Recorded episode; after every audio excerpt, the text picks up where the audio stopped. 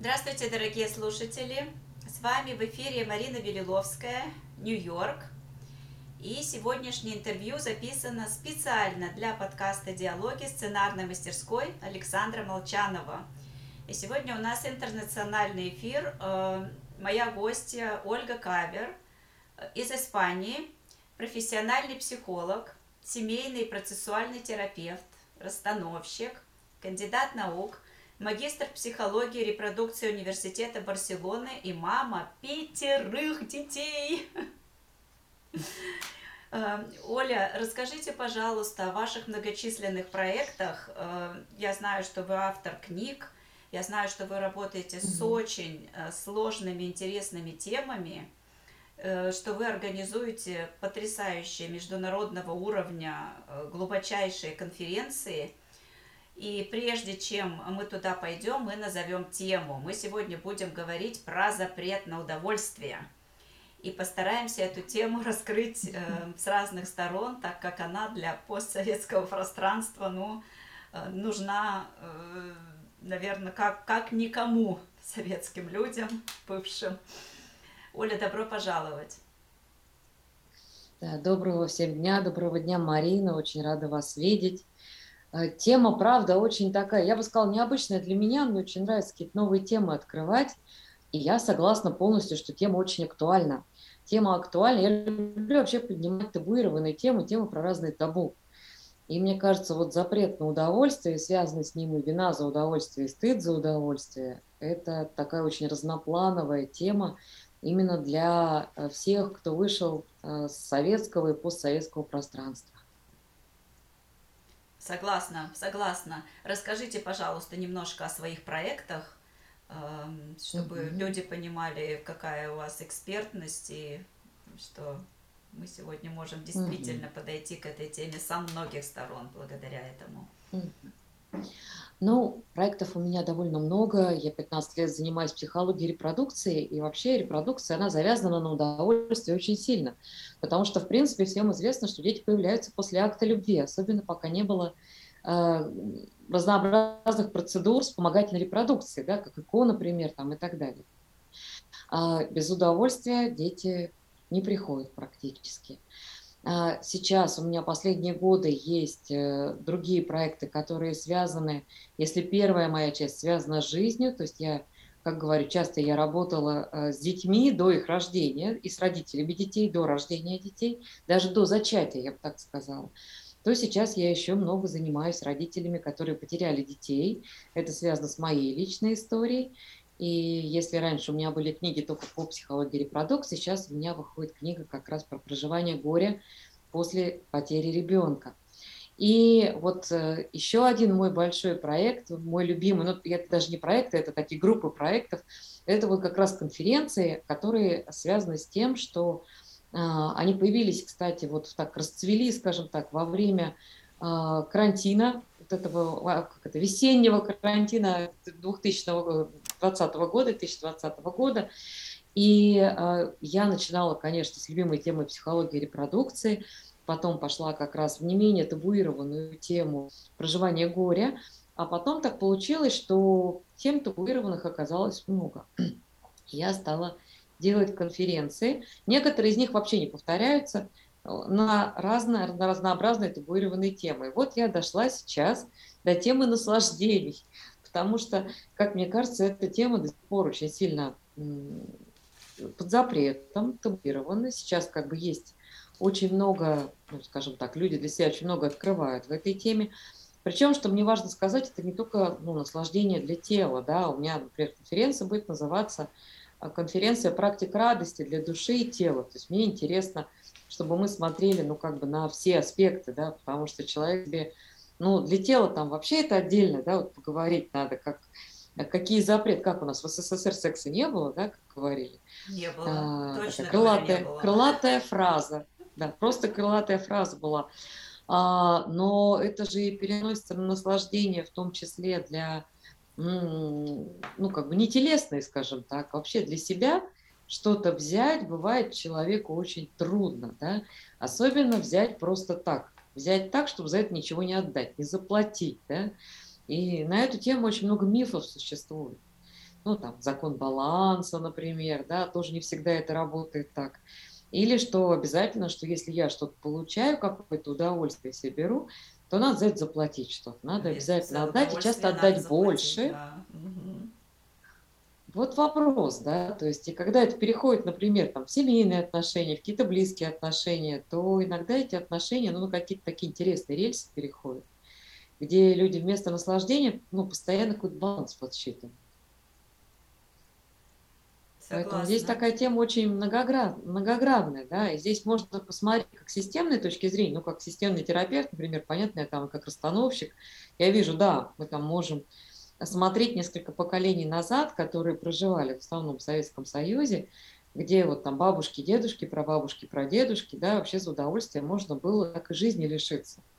И тогда очень важно признать всех в своем роду, кому, например, наслаждение, удовольствие э, стоили жизни – и важно также признать всех в своем роду, кому удовольствие и наслаждение эту жизнь сохранили.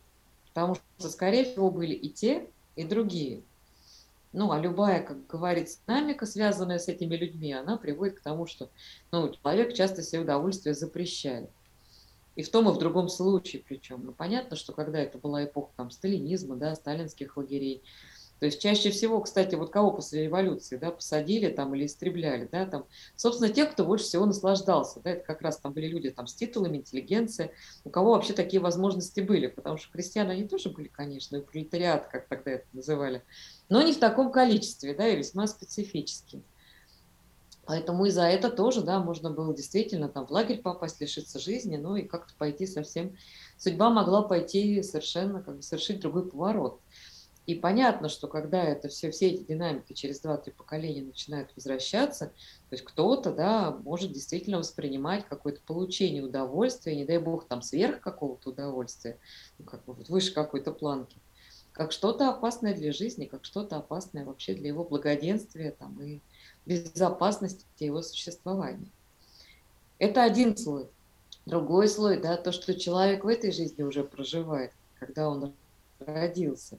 Это еще там, ну, мы сейчас, может быть, не пойдем там прям глубоко в перинатальную историю, то есть что человек проживает от зачатия там и до рождения, потому что там тоже очень много про удовольствие. Не зря же, да, Станислав Гров называл там первая матрица, это вот, собственно, вся беременность.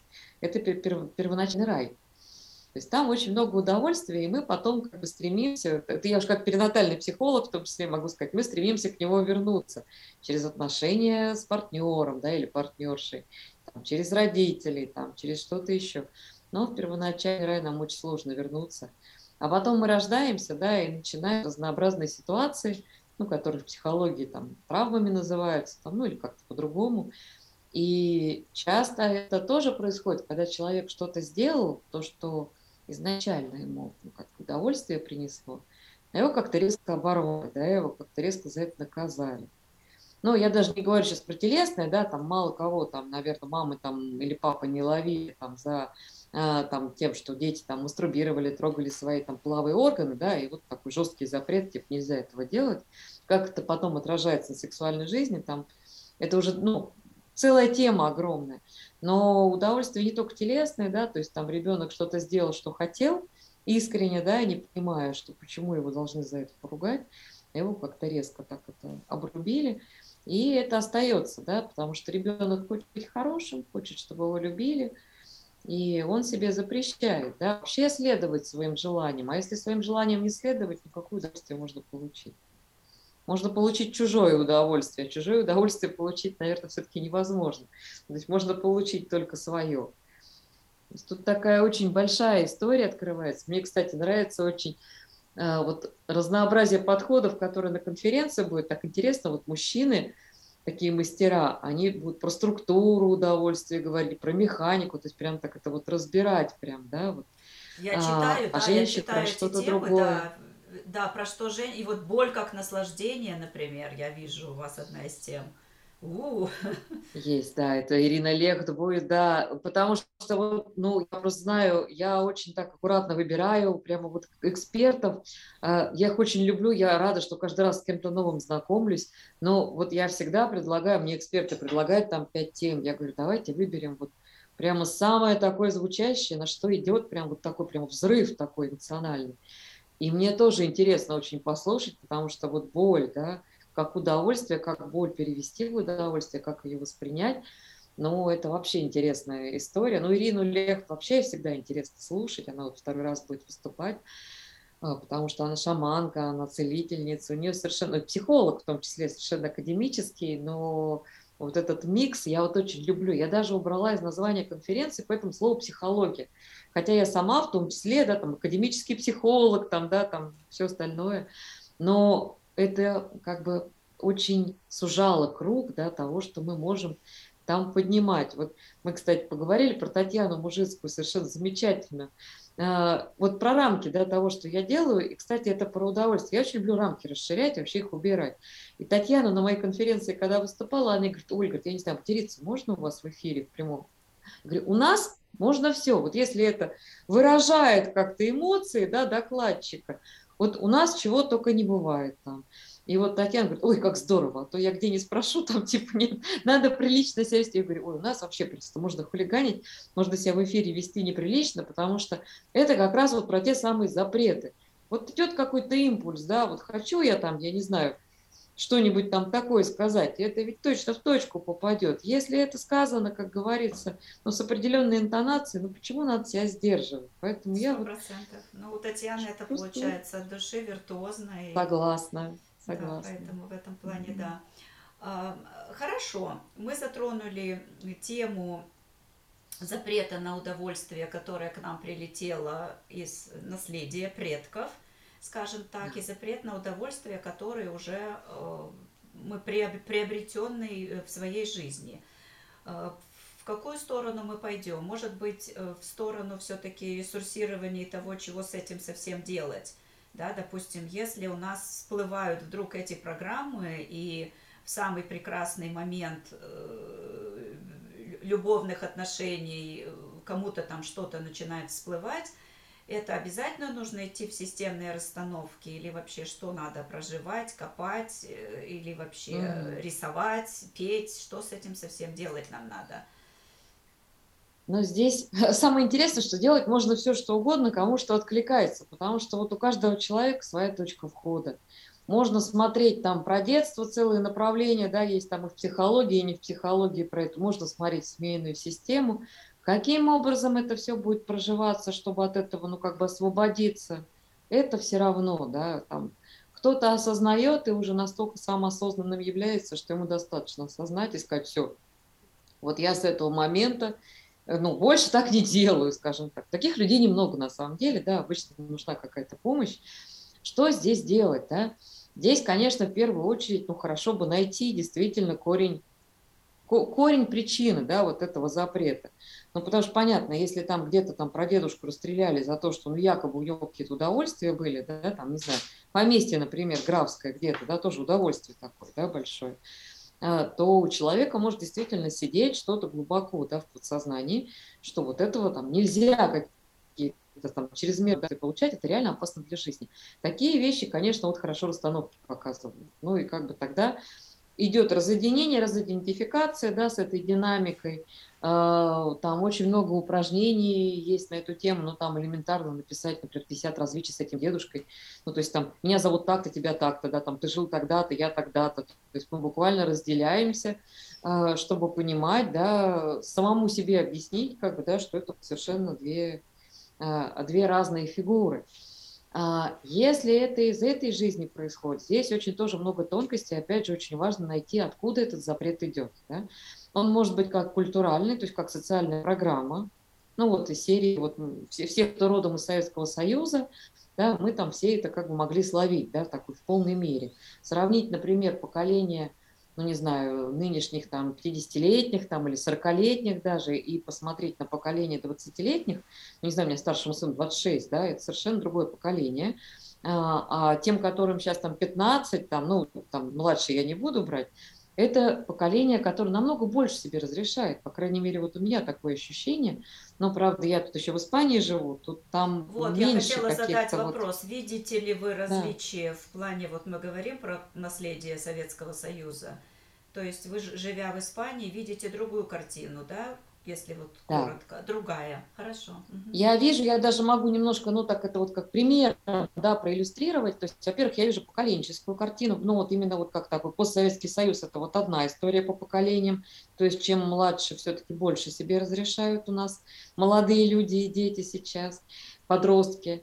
И я вижу разницу, конечно, культуральную вот по странам, да, там Испания это пятая страна, в которой я живу, ну так уж я поняла, что так уже на совсем я там, хотя кто его знает. А, я сейчас в Египте, мне это тоже очень нравится, первый раз приехала, а, мало ли что. А, но что я вижу по Испании? Там действительно, несмотря на то, что у них тоже был диктатор, да, много лет, и очень было много запретов, вот как Снятие запретов, кстати, влияет, это тоже очень интересно поговорить. Сейчас скажу. Просто скажу один пример, который хотела сказать. У них намного меньше запретов, например, связанных с удовольствием от собственной внешности, от собственного тела. То есть у них вот нету в культуре такого, то есть у них очень большая витальность такая, то есть вот именно радость жизни, и нету а, зависимости удовольствия от того, сколько ты поработал. Вот это очень важно, потому что у нас очень много мне кажется, людей, у которых такая программа, то есть кто, кто не работает, тот не ест из серии, да, вот еще мне тоже кажется из Советского Союза, когда нужны были же, ну, например, не матери, а сотрудницы, поэтому там детей в месяц надо было уже в ясли отдавать, ну, вот 70-е годы, например, да, и так далее. То есть очень много там коллектив главное, да, как нам говорили, да, а ты там это, ты последний, да. Последняя там, буква, да я последняя буква в алфавите, да, здесь абсолютно по-другому, там, ну, в Испании, я имею в виду, воспринимается. И поэтому, например, я вижу на тело, на то, как оно выглядит, на запрет, на, нет запрета на телесное удовольствие. И я, например, это очень четко, когда я переехала, я первые годы очень хорошо это видела, когда женщины настолько, ну, как бы не оценивают в том числе себя, например, от своей внешности, у них есть место в этом мире, то есть вот как бы она ни выглядела, там у нее может быть там 64 размер одежды, но она настолько себя гордо несет, то есть вот она королева, у нее место на этой земле есть, и у нее нет даже тени сомнения. И у них все хорошо у всех, то есть они там прекрасно выходят замуж, если хотят, да, там прекрасно получают, разрешают себе все удовольствия, какие только можно, да, получить. То есть там не запрещают себе танцевать, например, да, и как-то вот радоваться жизни, одевать красивые какие-то вещи. А что касается вот того, что я вижу, а, кто-то у нас, я извиняюсь, у нас летают, летают мухи, это, может, не видно в экране, но я немножко их буду отгонять. Это а, прилетела, тень, это прилетела тень бабушки, которая получала удовольствие. Видимо, да, да.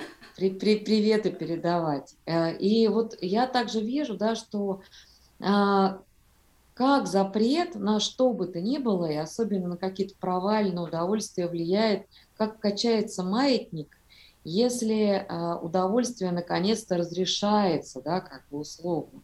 Ну, то есть, например, вот в Испании, да, э, там была диктатура, например, женщины не могли работать, получать образование, особенно там на юг. То есть такая была сельскохозяйственная страна.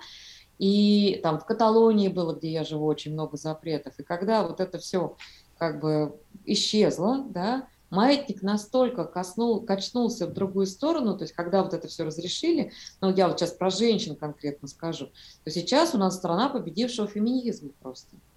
Ну, то есть женщины теперь наоборот, они, мужчины, иногда ко мне приходили в Испании, испанцы, на консультации, и буквально рассказывали, что женщины стали вести себя как мужчины, они коллекционируют мужчин, там каждую ночь вот она выбирает себя, с кем она сегодня получит свое удовольствие, сама заплатит за это. В общем, говорит, что мужчины теперь страдают, потому что они оказались ну, в таком вот предыдущем женском положении. И то же самое, например, ну, то есть чем больше что-то запрещается, когда это разрешается, маятник пока далеко не в равновесии, скажем так, находится. То есть начинается такая вакханалия, да, своеобразная. Мне кажется, это ко всем удовольствиям, наверное, относится. То есть как вот в СССР секса не было, а потом раз его в 90-х он вдруг появился. Ну и вот что началось, да, там, как бы, собственно говоря, 90-е э, годы могут это достаточно ярко проиллюстрировать. Мне кажется, это во всем вы очень хорошо сказали. В плане маятника, например, в тех же социальных сетях, да, вот, допустим, про тот же мат мы уже затронули тему. Да.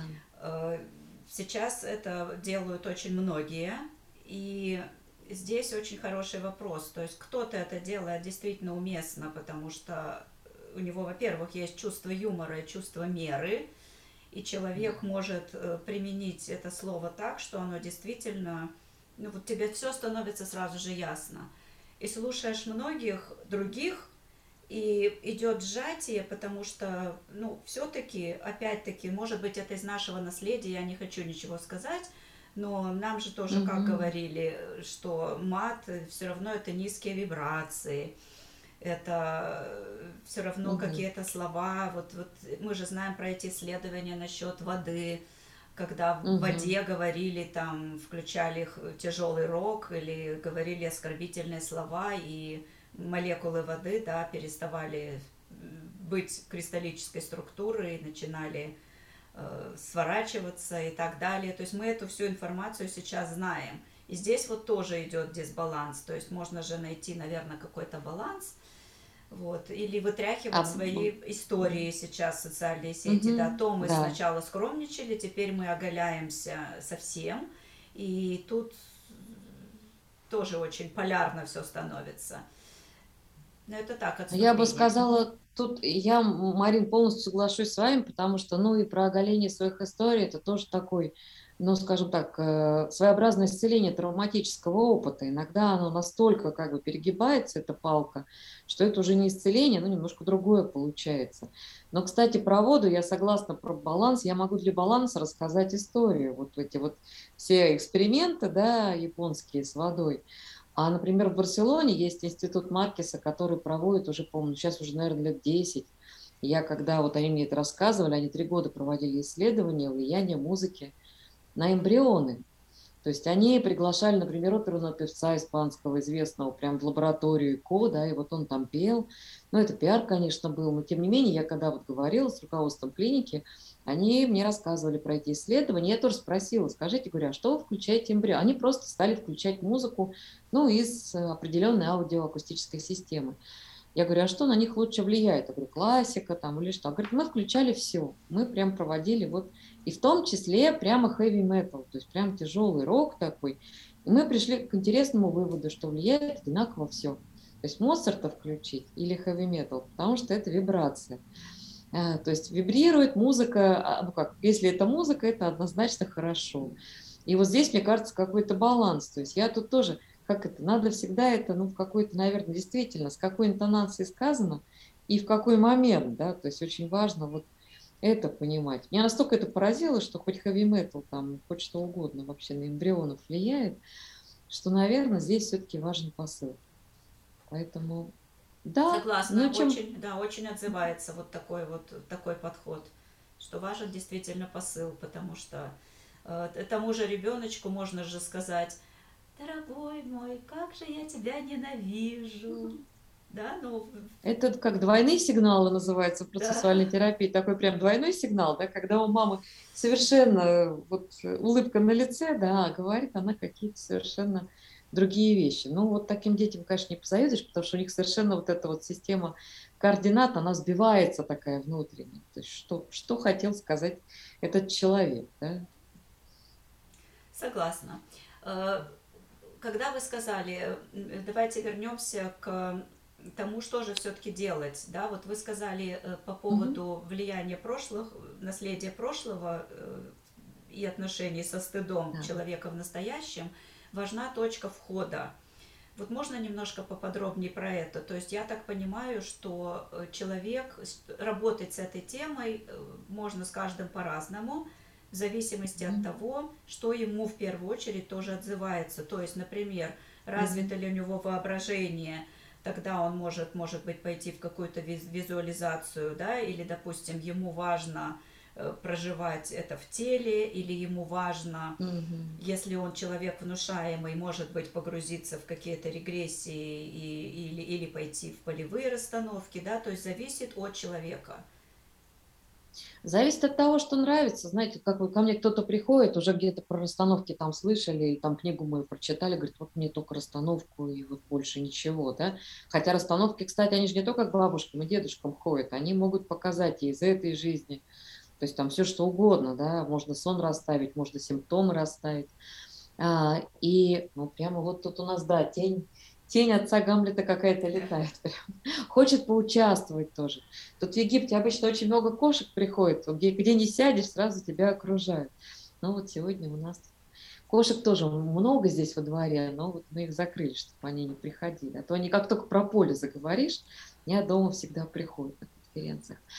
А, а с кем-то, а, если вот нет такого настроя да, на расстановку, ну, всегда можно предложить, то есть я сама могу сказать, да, там вот в какой модальности или вообще без модальности какой-то интегративной можно поработать.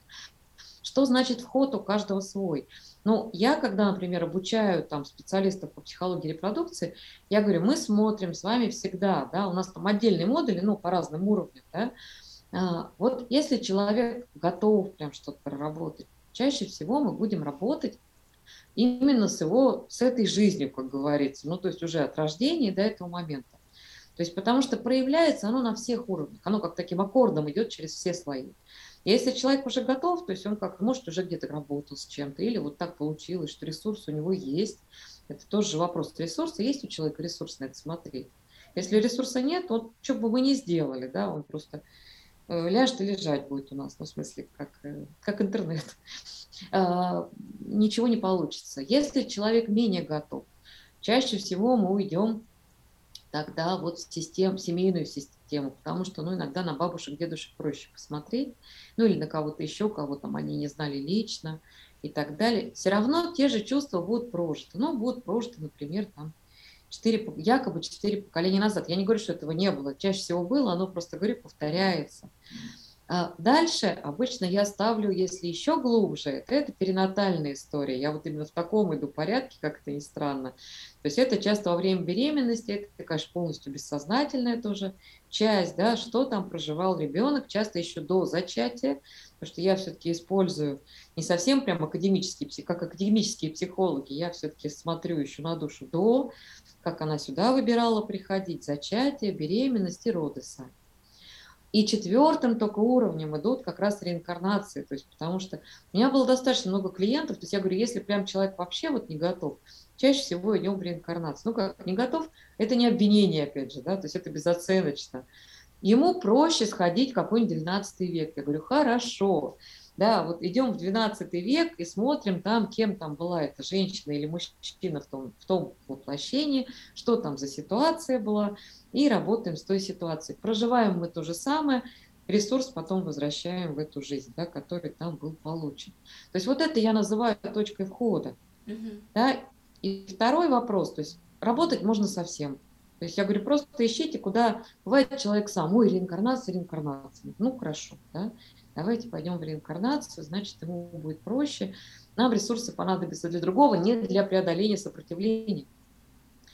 И мне кажется, тут еще важно сказать один такой момент, что вот если еще вернуться к ресурсам, что для любой, ну скажем так, эм, снятия запрета да, на удовольствие нужен ресурс.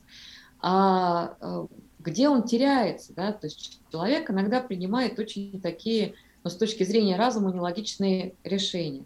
С точки зрения разума, который, если его отнести ну, к нашему неокортексу, да, к нашему мозгу, с точки зрения архаичного рептильного мозга эти решения совершенно логичны, потому что эти решения принимаются из точки выживания. То есть вот что-то произошло, у нас э, какая-то часть подсознания это соединяет с опасностью для жизни – Например, это часто, как ни странно, удовольствие. Я уже молчу о том, что, например, у меня тоже такие приходили мужчины с зависимостью, скажем, с адреналиновой зависимостью. Ну вот кто постоянно вот там с парашютами прыгает или там на машинах гоняет.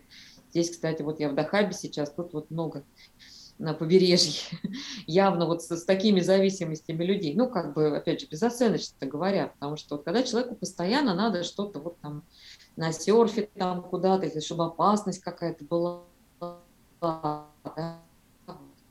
а, и так далее. Это тоже, кстати, все это зависимость, так из моего опыта. Но про ресурсы, да, выхода. Когда подсознание принимает такое решение, а, бывает, что это еще связано, вот особенно какие-то критические моменты жизни, с таким понятием системным, как цена жизни. То есть вот э, как совокупность Э, всех тех затрат, ну, чаще всего там и моральных, и психологических, и финансовых, изначально, чтобы человек эту жизнь от родителей получил, ну вот там все, что мама за это заплатила, все, что папа за это заплатил, во всех смыслах, да, бабушка там с работы могла уйти, чтобы там с внучкой посидеть. Но когда человек продолжает жить, он, во-первых, начинает это подсознательно выплачивать, ну, как бы как ипотеку взял, начинает это отдавать. Но когда происходит какая-то серьезная травма, например, человек заболевает серьезно или теряет кого-то близкого, то бывает вернуться к жизни тоже очень дорого ему стоит, потому что как бы он принимает внутреннее решение, но что если вот такое произошло, то как бы жизнь очень дорого взять назад. И вот здесь это тоже про запрет на удовольствие, потому что вот запрет вернуться к жизни – это во многом запрет именно на удовольствие. Ну, потому что все удовольствия, они в жизни. В смерти там тоже есть удовольствие. Есть, например, чудесный Владимир Баскаков. Я вот, к сожалению, к нему не попала в Гамбург на этих выходных, на следующих, на семинар. А, он как раз говорит про удовольствие от расслабления, да, как от смерти, да, тонат, своей тонатотерапии. Но в основном-то все-таки много удовольствия у нас в жизни. И вот бывает, что после травмы человек на подсознательном уровне, он отказывается от жизни. И вот это называется ценой возвращения в жизнь. Ну вот как у многих там смертельно больных, как вот человек, например, болел, да, вернулся, и не все возвращаются, да, целиком. То есть, и это, ну, как бы даже не медицинский фактор, да, а психологический. Но вот то же самое я вижу, да, Э, среди родителей, потерявших детей, там, среди вдов, потерявших мужей. То есть бывает очень трудно согласиться, что как бы я-то живу дальше.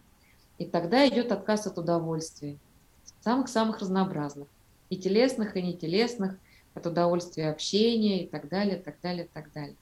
Вот здесь, да, это такие серьезные вещи, которые уже часто требуют терапии, потому что очень сложно, ну, как бы вернуться к жизни целиком ну, после вот таких вот больших событий. Ну и в принципе, наверное, тут я вот могу эту тему, э, ну такую запятую не сказать, что Преллингер говорил, да, что в принципе достаточно одну расстановку в жизни человека сделать, в которой он полностью, ну как бы примет свою жизнь. То есть, если он целиком принимает свою жизнь и берет ее себе, все, больше ничего делать не надо. Ну вот для меня жизнь это вот почти знак, ну такого что ли принятия удовольствия. То есть, если человек больше смерть выбирает, да, он не удовольствие выбирает, да, немножко другое, да, он будет сворачивать эти удовольствия, да, потому что все удовольствия все-таки ну, у нас здесь больше про жизнь, многие из них про тело. У нас, кстати, будет на конференции прямо прекрасные совершенно доклады, например, там удовольствие от занятий фитнесом или удовольствие от еды, да, прямо вот как это делать грамотно, как при этом, ну, как бы не переходить какие-то грани, там, удовольствие от танцев. Я знаю, что с Женей Косаревой тоже был, с моей любимой Женей просто был эфир замечательный. Да. Вот мы тоже очень давно дружим, она всегда у нас тоже выступает и, и танцует. И вот она впервые нам расскажет как раз удовольствие от танца, а то она все время только, только танцует, а теперь у нас Женя и, и расскажет. Как здорово, я ее тоже очень люблю нежно. И практика будет. Здорово. Вот эта тема, я, кстати говоря, никогда так не думала про это. Вот спасибо, что э, буду теперь эту мысль думать. Вот отказ от, от жизни, фактически отказ от удовольствия, это получается отказ от жизни. Да потрясающая вообще мне просто я так сейчас ее перевариваю. Э, Олечка, можем коснуться немножко этой жизни? Мы я, Марин, могу тут добавить, кстати, ага. если к этой теме что-то отзывается. Угу. Да, я извиняюсь, там у нас это сбилось что-то. Я просто хотела, если интересно, просто добавлю чуть-чуть, да, да, вот перед следующим вопросом. Здесь еще с системной точки зрения еще очень сильно вот удовольствие в плане жизни мы берем как через дверь, ну как бы от родителей. Да, и, собственно, вся системная терапия в том числе. То есть если мы эту дверь только приоткрыли на 15%, в серии вот я от мамы с папой, например, вот это беру, да, вот остальное ядовитое. Ну, например, если там мама с папой как-то, ну, как сейчас модное слово, я все время вот у младших сыновей спрашиваю, так, говорит, они постоянно говорят, токсичные родители, да, или там токсичный человек. Это последние годы как-то прям у нас тоже в Испании книжки стоят. Все токсичные, все токсичные теперь почему-то вокруг стали. Так вот, если родители были токсичными, говоря современным языком, да, то бывает, что ребенок, он отказывается, ну, как бы от того, что они дают, а они же ему жизнь дали, собственно говоря, и продолжают ее давать через ресурсы, которые они дают ему на протяжении, ну, пока он взрослеет, да, встает на ноги. И бывает, что ребенок, например, если большинство того, что давали родители, он воспринимает как токсичное, ну, то есть как яд, он говорит, все, я вообще ничего брать не буду. Mm-hmm. Да? И тогда он вот закрывает ворота жизни, и тогда он отказывается от удовольствия. Вот здесь тоже такой вопрос, да, то есть если я не беру жизнь от родителей, да, там есть ну, свой подход, как то просто разделить, да, вот эту токсичность и, собственно, жизнь, потому что чаще всего человек говорит, вот я вообще не буду брать, да, и вот он бьется, бьется, там говорит, вот я уже там не знаю, сколько лет там на терапию хожу, у меня ничего не получается. А там, ну, и сложно, чтобы получилось, потому что если человек не берет этот сам поток себе, то что бы он ни сделал, он, ну, как бы у него такая клетка очень узкая остается, да, то есть если поток жизни не берется, остается только энергия для выживания.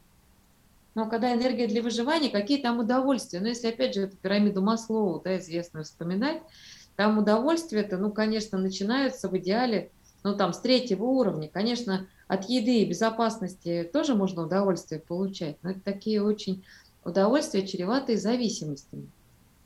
То есть вот первые два уровня, да, там, ну, там, физиология и безопасность, это если человек на них зацикливается и начинает получать удовольствие в основном оттуда, то это чревато зависимостями разнообразными. Потому что, а вот три верхних, да, они уже как, ну, в принципе, третий тоже, конечно, любовная зависимость тоже может быть, да, и так далее, да, но все-таки это да, уже... может. Но это уже хотя бы не вещества какие-то, например, ну, да. да, то есть ну, это да. не наркомания, это там не алкоголизм, там и так далее, так далее. Вот, я извиняюсь, перебила, вот хотела добавить сюда же. Очень-очень ценное mm. дополнение. И вот в связи с этим, раз мы уже договорились идти в потоке, я mm. так держу еще один момент, к которому мы обязательно коснемся.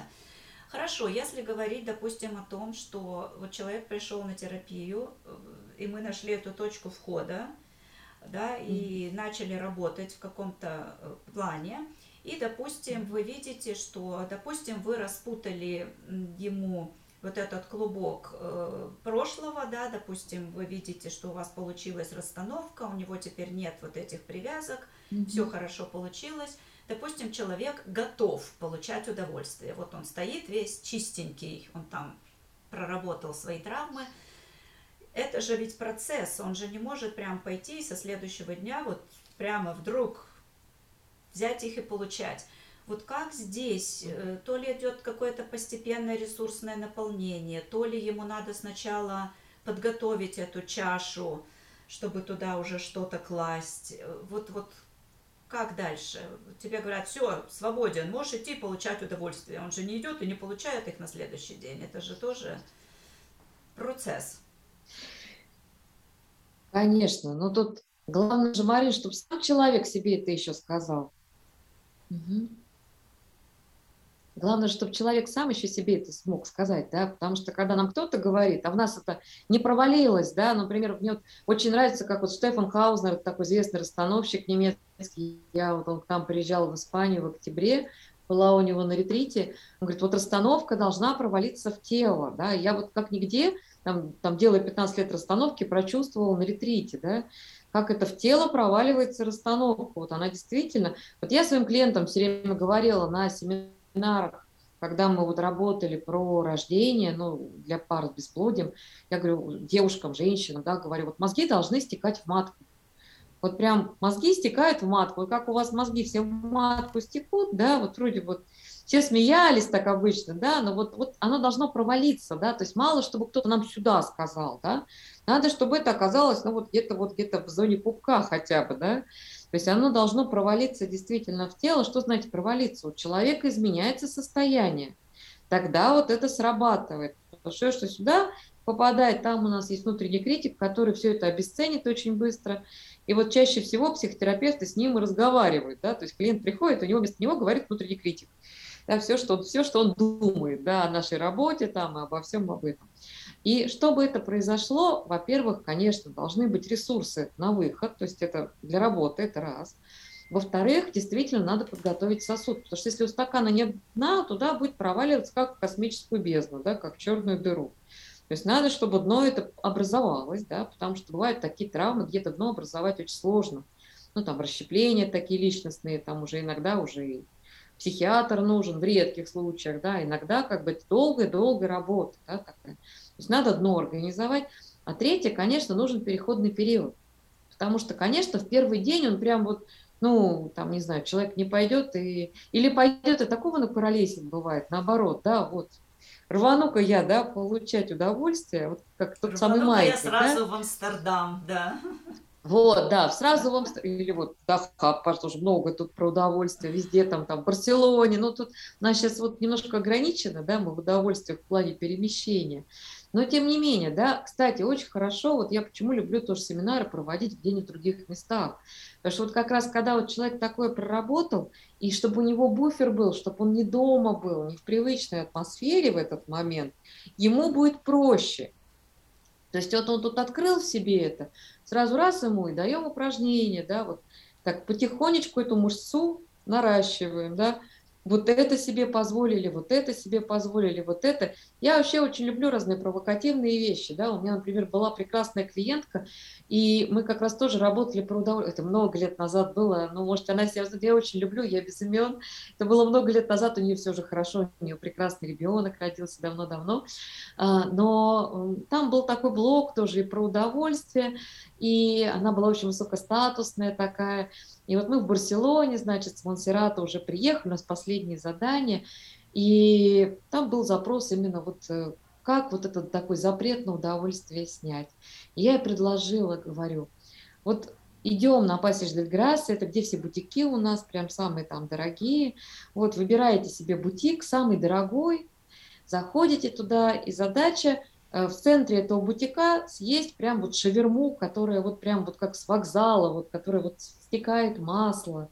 Вот с удовольствием съесть вот что-то, ну, такое там из Макдональдса, типа вот какая-то, вот так, какой-то гамбургер, да. Она выбрала бутик Шанель. Мы шаверму таки нашли где-то у турков, там где-то вот буквально где-то в Равале, да. И вся группа стояла и смотрела просто за стеклом. А там в Шанель, там сумки, как моя машина, наверное, стоит. И там все продавцы в перчатках тканевых, то есть они даже... Вот заходит прекрасная женщина, да, встает в центр, и вот у нее все по ее вот этой всей Шанели там и Луи Виттон стекает прямо вот так вот на пол. Подействовало, да, то есть вот такие вещи, они иногда прям очень сильно, вот такие вот запреты, иногда из одного раза ломают. Но надо наращивать, да, мышцу. Ну, как в спортзал человек ходит, понятно, он же штангу не с первого там дня, да, поднимает. И здесь тогда очень хорошо, что почему вот где-то вовне, потому что когда человек попадает обратно в семью, там же эти запреты, они как это, несущие конструкции часто являются. Да? Вот, поэтому если они являются несущей конструкцией, там, естественно, семейная система, она у нее один из ведущих ну, как бы динамик, это всегда сохранить как есть. И там, если есть муж там или жена, или там мама, папа там или кто-то, они начинают, ну-ка вернись назад, да, говорить, ну-ка давай что это ты тут себе позволяешь, да, из серии, как это вот было все же хорошо, да, а теперь вот раз и вернулась какая-то не такая. Поэтому иногда мужья вообще поход жены там к психотерапевту или к расстановщику воспринимают как измену. Потому что жена приходит другая. Ну, а мужчины, они реже вообще, к сожалению, да, ходят по, по статистике. Поэтому здесь такой, да, сложно. Здесь хорошо, ну, как бы на какой-то поддержке. Поэтому хорошо, если группа есть ну вот как сейчас вот последние годы все модно, марафоны там проводить, да? Ну, да. Вот. Если есть группа поддержки, это очень хорошо. Ну, потом мне кажется, что все-таки, конечно, важно для многих услышать, что все, тебя уже как бы сзади ничего не держит, все, мы проработали, вот сейчас от тебя зависит, вот тебе инструменты, очень важно многим слышать, для многих э, является оправданием то, что что-то есть ну вот я-то бы сделал, но вот у меня же там груз такой прошлого, когда уже им говоришь, все, ребята, нету в прошлом, давайте вперед. И самое главное понять, что это не нас там сзади что-то держит, это мы себя сами держим. То есть это, ну как, некоторые там в расстановках понят, вот там нас предки там вот как-то держат, да, там или на нас нагрузили там, а когда показывают, что это мы сами набираем. Да, есть закон принадлежности. Нам, чтобы принадлежать семейной системе, мы сами набираем эти рюкзаки. И вот это самое, конечно, такое, ну как же, вот из жертвы-то выйти, оказывается, надо, да, а меня, тут, а меня тут и не держал никто, я тут, оказывается, сама-сама-сама все это тащу столько лет, да. Но тут много притч на эту тему есть, да, как там человек там, не знаю, с камнями мешки таскал за, за собой. Вот это очень похоже на расстановки. И когда человек сам это видит и отпускает, да, туда, надо в этой невесомости заново учиться иногда и ходить, и там, не знаю, как как-то вот обходиться с собой. Ну да, сто процентов. Ну, если решить, да, я извиняюсь, если решить, да, что да, это груз прошлого, то мы вообще можем вернуться к Еве и к Лилит и, и вообще можем. сказать, что да, вот Лилит выгнана вообще из нашей жизни, и никогда я себе ничего больше не позволю, буду Евой. Ну и тогда разгребать долго. Ну да, и можно, в принципе, ну, оставаться, что вот где-то там кто-то что-то сделал, и поэтому мне плохо, ну, то есть оставаться в жертве можно бесконечно, но повзрослеть из жертвы не получится. А, собственно, у те удовольствия получают в основном взрослые. По крайней мере, у них, ну как, разрешенных удовольствий намного больше. Потому что дети иногда в своих удовольствиях забывают о чувстве опасности, у них их нет часто, да, у маленьких детей. И взрослые их ограничивают из их же безопасности. А вот когда человек действительно взрослым становится, он себе намного больше может позволить, но уже из взрослого состояния, да, ему намного больше можно. И вот это замечательно. Вот как-то эта тема э, приоткрылась, э, здорово. И хотелось бы успеть коснуться темы э, жизни настоящей. И э, вы упомянули про, ну вот такой тоже момент провокативный, про который тоже не очень принято разговаривать, но про который mm-hmm. на самом деле говорить надо, потому что не очень понятно с этим, э, что с этим делать. Вот, например, у тех же детей, я думаю, что все проходят через эту стадию изучения э, своих половых органов и да. естественно, ну, 99,9 скажут не трогай, достань руки из штанов и так далее, это же неприлично, и, и, и, и вот что с этим делать? Давайте вот прям такой сначала конкретный вопрос, ну а потом уже угу. чувство стыда, и, допустим, перейдем к каким-то травмирующим, может быть, моментам, связанных со стыдом, которые вот произошли в этой жизни, и, собственно, как угу. их проживать. Это я просто проговариваю, чтобы не забыть. На вас перекладываю угу. ответственность. Я попробую не забыть. А, ну, здесь, конечно, что касается таких вот, когда там родители заставали и так далее, а, ну, во-первых, здесь, конечно, очень сильно зависит от реакции родителей. Тут какого-то для всех общего нельзя дать э, ну, как говорится, ответа. И здесь надо смотреть, здесь уже я бы сказала такая, ну, если прям совсем вот в общем, и причем вот и другие моменты, связанные со стыдом, да, это, это разнообразные техники перепроигрывания, то есть любая травматерапия, она, э, ну, есть скажем так, не любая, да, есть методы, которые возвращают в эту ситуацию, она перепроживается, но человек по-другому из нее выходит. Есть методы, которые минуют это перепроживание, да, и человек тоже это делает. И третье, мне, например, очень нравится, есть методы телесной терапии, да, но они только очные, конечно, чаще всего, то есть надо, чтобы человек был рядом, когда вот эти зажимы э, через тело снимаются. Сейчас даже, я столько нового узнала, когда готовила конференцию про наслаждение, э, у нас уже и в России появились, оказывается, суррогатные партнеры, например, для секса то есть которые вот э, за деньги, да, вот они приходят и снимают зажимы очень с уважением, очень тактично. Ну, сейчас много, в Барселоне такого давно много. У нас там, пожалуйста, на каждом углу там массажный салон со счастливым финалом, как это так аккуратно пишут, да, финаль фелис. А, сейчас тоже такое есть, и есть специалисты, они, к сожалению, отказались выходить ну, на такую широкую аудиторию, потому что у меня конференции большие, показываться отказались, но очень интересно мы пообщались, да. А, вот я посмотрела, что, оказывается, теперь есть, да, то есть есть телесные истории, которые вот реально, ну, как, например, в фильме там «Блаженство», да, вот похожая история была показана, такой старый фильм, как-то нам на семинаре Клаудио Наранха, его вечером поставил, пока он еще жив был, И очень интересная история как раз про э, снятие травм, да, через вот такой вот телесный, вот через препроживание, но уже в другом формате. То есть тут каждый, конечно, выбирает что-то свое. Ну и что касается стыда, тут то же самое, да, есть э, история про то, что надо это перепрожить, и есть прям такие, ну, достаточно провокативные да, техники, как это делается. Я редко, например, в такой, в такой теме провокативной, там, со стыдом работаю. А, здесь мы смотрим, опять же, системный это стыд, потому что он может быть системный, если он накрывает. Если он все-таки из этой жизни, но в любом случае нам надо корень найти и посмотреть на это, на все. И чтобы были ресурсы, потому что стыд – это очень такая, э, ну как, энергозатратная эмоция, как и вина.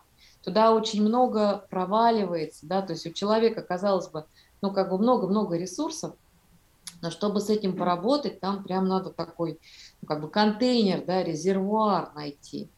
И э, так как это еще групповая такая обычная история, человек же чаще всего не перед собой стыдится и там не винится, это очень хорошо тогда на групповых каких-то идет э, семинарах. Ну вот сейчас все реже-реже получается их именно очно делать. Когда вот именно такие динамические группы терапевтические, где среди участников эти динамики начинают ну, как бы разворачиваться. Да? И здесь очень важно, опять же, еще коснуться ресурса, потому что кроме того, чтобы для доработки его много было надо, здесь еще такая история, когда у человека, у которого есть такая травма, появляется ресурс, у него вот этот стыд и вина может активизироваться, потому что этот ресурс начинает, ну, как бы эту травму, что ли, питать. И люди очень удивляются, ну как же так, я вот тут на другую тему поработал, у меня вот здесь вот как бы что-то проработалось, ресурс пошел, а тут у меня раз, и я там в вину попадаю или попадаю в стыд. А вина и стыд – это и то, и другое аутоагрессия, ну, в целом-то, да, то есть человек, он сам себя как бы добивать начинает, сам на себя, сам себя лишает энергии, то есть и ресурсов в том числе. Поэтому здесь такая очень неоднозначная история, очень сложно сказать, как это для кого. В любом случае, да, э, это не такая не быстрая работа.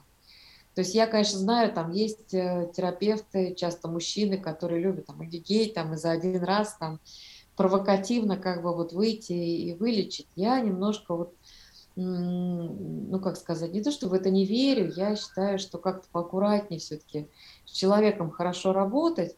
И э, стыд и вина хорошо ну, как бы уходят именно в терапию, ну хотя бы среднесрочный но лучше длительный, да, потому что все это уходит через отношения. Когда вот с терапевтом выстраиваются отношения, и э, уже в этих отношениях себя можно предъявить любым. И когда человек себя предъявляет любым, а терапевт при этом как-то вот не ломается, да, и совершенно адекватно реагирует, то есть то же самое перепроживание происходит, но оно происходит, ну, как бы на другом уровне, да, по-другому. И тогда уже вот эта история как ну, встает на свое место. Я, кстати, далеко не длительный терапевт, я чаще всего ну, коротко работаю, так это максимум среднесрочно каким-то таким темам. Но вот со стыдом и с, с этими вещами лучше работать, конечно, ну, в такой длительной перспективе и хорошо телесные вот практики подключать. Ну, в принципе, вы ответили и на мой э, второй вопрос э, когда вот что-то случается, допустим, э, когда случай там изнасилования или случай там публичного mm-hmm. какого-то оскорбления вот в сексуальном mm-hmm. плане или что-то вот из этой серии сейчас много э, всех этих направлений, собственной mm-hmm. идентификации, кто ты есть и так далее. И вот в обществе сейчас эта тема очень тоже важна. То есть я так понимаю, что здесь ключевое слово, что все эти вещи надо прожить, иначе они и остаются в поле для потомков, и иначе они остаются в теле и начинают в виде телесных симптомов появляться. То есть как вот с острыми травмами, скажем так, быть. Вот, допустим, звонит вам мама и говорит, угу. что с моей дочкой или с сыном вот что-то произошло. С острыми травмами надо работать очно лучше всего, потому что если это острая травма, это надо быть в контакте в телесном, ну как, насколько это человек позволяет, потому что в острой травме человек может такую воронку травму идти. Я поэтому онлайн работаю, сейчас с острыми травмами не работаю, а, работаю все-таки больше там с другими темами, ну, с репродукцией, например, там и так далее. потому что острая травма, когда это только что произошло, да, это хорошо, чтобы был, ну, как бы вот контакт телесный с человеком, как, например, вот в Израиле Алекс Гершанов рассказывал, там, когда происходит какая-то трагедия, умирает человек или там похоронка с фронта приходит, там же армия есть, да, то там работают так называемые респондеры, которые вот должны в первые минуты просто быть рядом и давать человеку выбор, ну, то есть вот пока у него такая вот самая первая стадия, там говорит, вот вода, да, не говорить, хотите даже воды, а вот вода, человек захочет, он возьмет, да, важно выбор давать. То есть в этой ситуации там немножко пока про другое. Если это острая травма, это просто быть рядом, присутствовать и помогать, как говорится, дышать, и это все через тело проживать. А вот когда уже это чуть-чуть на другую стадию перейдет, тогда уже можно с этим работать. Да? И э, ну, там же я только про методы могу говорить, да, травмы, через инстинкты хорошо работать, как раз через рептильный мозг очень хорошо это делается. Но вот в острый именно это хорошо быть в контакте. Да, или э, если это насилие, там не всегда это сразу контакт такой телесный, ну, то есть там без каких-то наложений рук, скажем так, ну хотя бы где-то на каком-то расстоянии находиться, э, ну так спокойно, да. То есть если, то есть очень отличается работа вот именно в острой травме, только произошло такое кризисное реагирование, это одна история, да. Другая история, когда человек пришел говорить, вот у меня там это произошло там пять лет назад, да, и я вот сейчас хочу ну, с этим что-то сделать. То есть это очень сильно отличается. Поэтому здесь, мне кажется, что в принципе это очень исцеляющее движение. Просто говорю, иногда маятник чересчур качается сильно. Это об этом рассказать, но опять же говорю, вот иногда это чрезмерно, ну, в такое идет уже вот кровение такое избыточное. Но в целом это исцеляющее, потому что здесь, ну, когда насилие идет, да, такое гендерное, то второй слой травмы, то, что об этом нельзя было сказать. То есть вот сколько у меня было прекрасных совершенно женщин, которые даже иногда во время расстановок, во время каких-то регрессий вспоминали, что то, что до 7 лет ребенок забывает чаще всего, если было серьезное насилие, он не помнит. Когда они это вспоминали, то есть они говорили, ну я же не могла об этом сказать, то есть у нее психика вытеснила ни маме, да, там, ни бабушке, никому. Все это огромнейший стыд, что со мной что-то не так, если со мной такое произошло. И иногда человек приходит и носит в себе это лет 30, а то и 40, да, это только вот во время расстановки, но вот по каким-то маркерам, да, начинает вот прям собираться такой какой-то пазл. То есть Вторая, второй слой травмы здесь, что об этом нельзя сказать, что как бы человек не может ничего сказать, потому что считает себя виноватым, и здесь стыда много, и не может себя защитить, соответственно, часто. Но если ребенок, понятно, но и взрослая женщина, ну и мужчина тоже, да, я не буду говорить только про женщин, но как бы не всегда, да, может себя в этой ситуации защитить. И мне кажется, вот этот слой здесь хотя бы снимается, это очень хорошо. То есть, да, что я могу сказать, да, что это было, и, но это не моя вина, да, потому что э, это усугубляет, скажем так. Ну, вот я могу здесь просто добавить, что вот как в биологическом декодировании, когда мы говорим о биошоке, вот самые такие вот симптомы, телесная психосоматика и психологическая возникают после биошоков. А биошок, он характеризуется четырьмя основными критериями. И вот один из них, что это проживается в одиночестве. Как там на испанском так красиво это говорится, исламенту, как на острове, от слова исла, то есть как на острове. Вот если приходит такой там кризисный психолог, да, там, или вот responder, как в Израиле, и разделяет это, или есть кому рассказать, то это может и не стать травмой, понимаете? То есть вот в этом разница. А травмы возникают, и поэтому вот это такая открытость, то есть у нее есть, ну как бы, своя, свои плюсы, что есть я уже не на острове, я уже поделился там с каким-то количеством людей, и хорошо, если там, ну, часть из них меня поддержали. Тогда не возникает биошок и не возникает тех последствий для тела, для психики, которых он потом несет. То есть вот не знаю, Марина, насколько я ответила. Тут такая ответила, очень большая ответила тема. Да? На два вопроса вперед, потому что я как раз mm-hmm. хотела сказать, что вот эта часть куда, собственно, хотелось привести э, наших слушателей, это к той мысли, что не проживать это в одиночку, и что проживать это обязательно нужно. И вот эти вот все mm-hmm. чувства стыда, и вот на эту тему, когда уже с вами что-то произошло, точно совершенно надо гнать и э, искать mm-hmm. поддержку, и это обязательно проживать. Потому что, ну, многим действительно это не приходит в голову, потому что нас воспитывали по-другому, и что ты должна быть сильная, и если что-то сделала сама Да. виновата, вот, и, и Да. так далее. И вот эти вот все вещи просто гнать. Сейчас уже другой век, другое время, и Да. сейчас столько есть для этого средств. И, собственно, вот как я уже Оле сказала в начале, Да. когда мы готовились к этому интервью, что в частности своей миссией считаю вот просто делиться и разговаривать с людьми, которые могут это делать. И вот Ольга как раз в этом плане потрясающий э, специалист сама по себе, плюс человек, который, у которого в ключах, в руках ключи от многих других терапевтов э, из-за организации вот этих конференций многочисленных. То есть вы такой ресурс в этом плане. Ну вот поэтому мне очень хотелось сегодняшнее интервью сделать. И я надеюсь, что Спасибо. мы сегодня каким-то образом осветили какие-то моменты. Вот тема глубокая, поэтому, может быть, мы встретимся еще. Сейчас у нас время подходит э, к концу.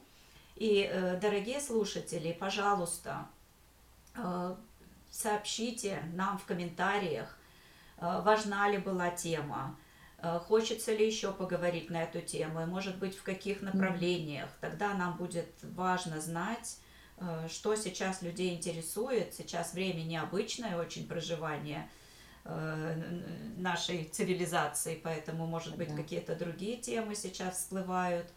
Вот, мы будем вам очень благодарны. И, Ольга, благодарю за то, что выделили нам время в своем отпуске.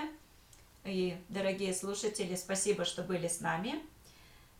С вами была Марина Белиловская, Нью-Йорк и Ольга Кавер, Испания, находящаяся в отпуске в Египте. Итак, всем пока-пока. Будем благодарны за комментарии. Всего доброго.